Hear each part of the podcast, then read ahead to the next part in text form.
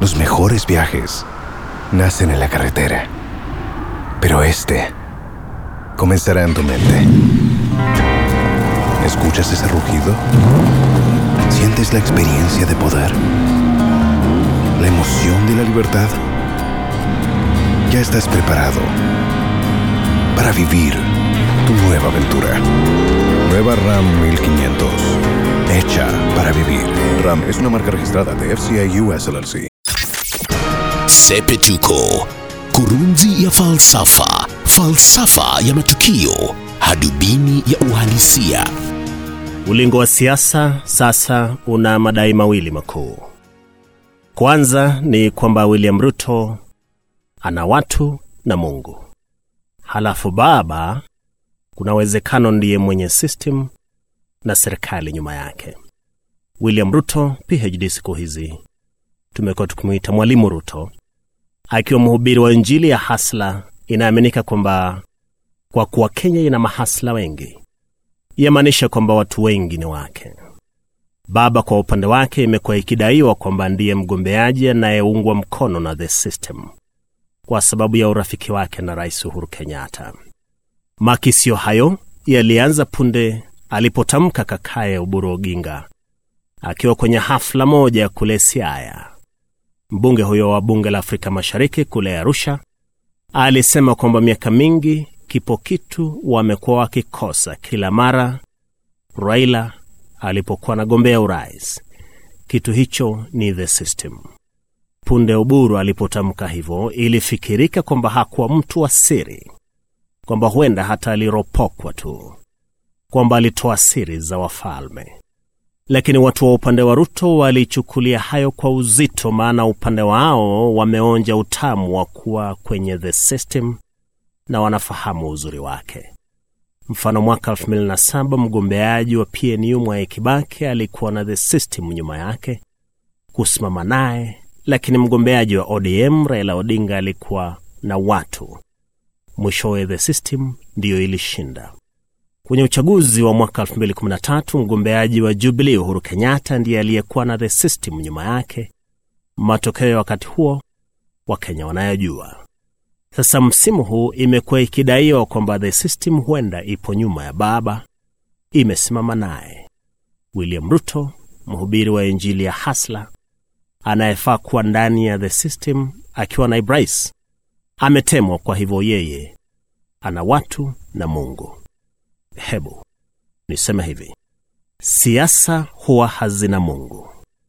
There is no God in politics. Nirudie kauli hiyo, siasa huwa hazina Mungu, au tuseme hakuna Mungu kwenye siasa. Siasa huwa ni tamaa za kibinadamu na ni kumkosea Mungu heshima kwa kuingiza jina lake kwenye mizozo ya kibinadamu na uchafu wa watu unaoitwa siasa. Masuala ya Mungu ni tofauti sana na siasa, hivi kwamba watu wanaomjua Mungu ni nadra uwasikie wamejitambulisha na pande za siasa. Baadhi ya watu ambao wamefaidika sana kwenye siasa ni wale ambao hutumia jina la Mungu siasani kutoa tu picha ya kuwa watu wazuri, lakini ukweli ni kwamba ni watu wachafu wenye tamaa ya mamlaka. Miongoni mwa viongozi barani Afrika waliokuwa na misimamo ya ukweli ambao hawakutumia jina la Mungu siasani ni Jerry Rawlings wa Ghana. Rawlings aliamini kwamba uchafu uliomo kwenye masuala ya siasa na uongozi ulimfanya asiwahi kuingiza jina la Mungu pale. Rawlings alisema alikabili mambo ya uongozi na siasa mwenyewe, maana mambo mengi ambayo hufanyika pale hutaka mtu mwenyewe kuyafanya, wala siyo kuleta jina la Mungu pale, maana God is holy.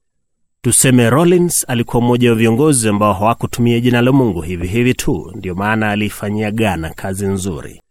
Mambo mengi ya duniani hufanywa tu na watu, wala sio eti Mungu ndiye huyaagiza. Ni watu tu, watu wenye nia nzuri na wale wenye nia mbaya, watu waharibifu na wajenzi.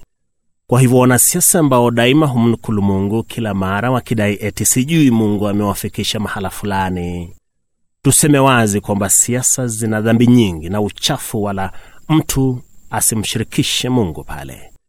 Kazi za Mungu zipo duniani tena nyingi, na siasa si mojawapo.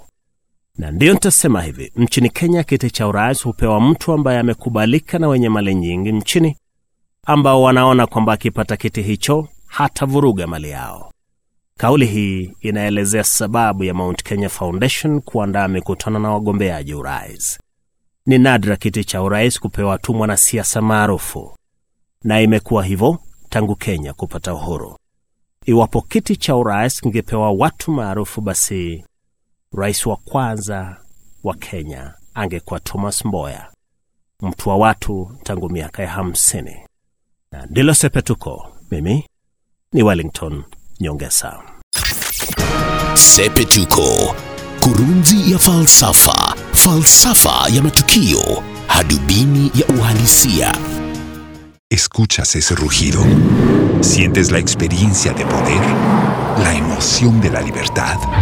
Ya estás preparado para vivir tu nueva aventura. Nueva Ram 1500, hecha para vivir. Ram es una marca registrada de FCA US LLC.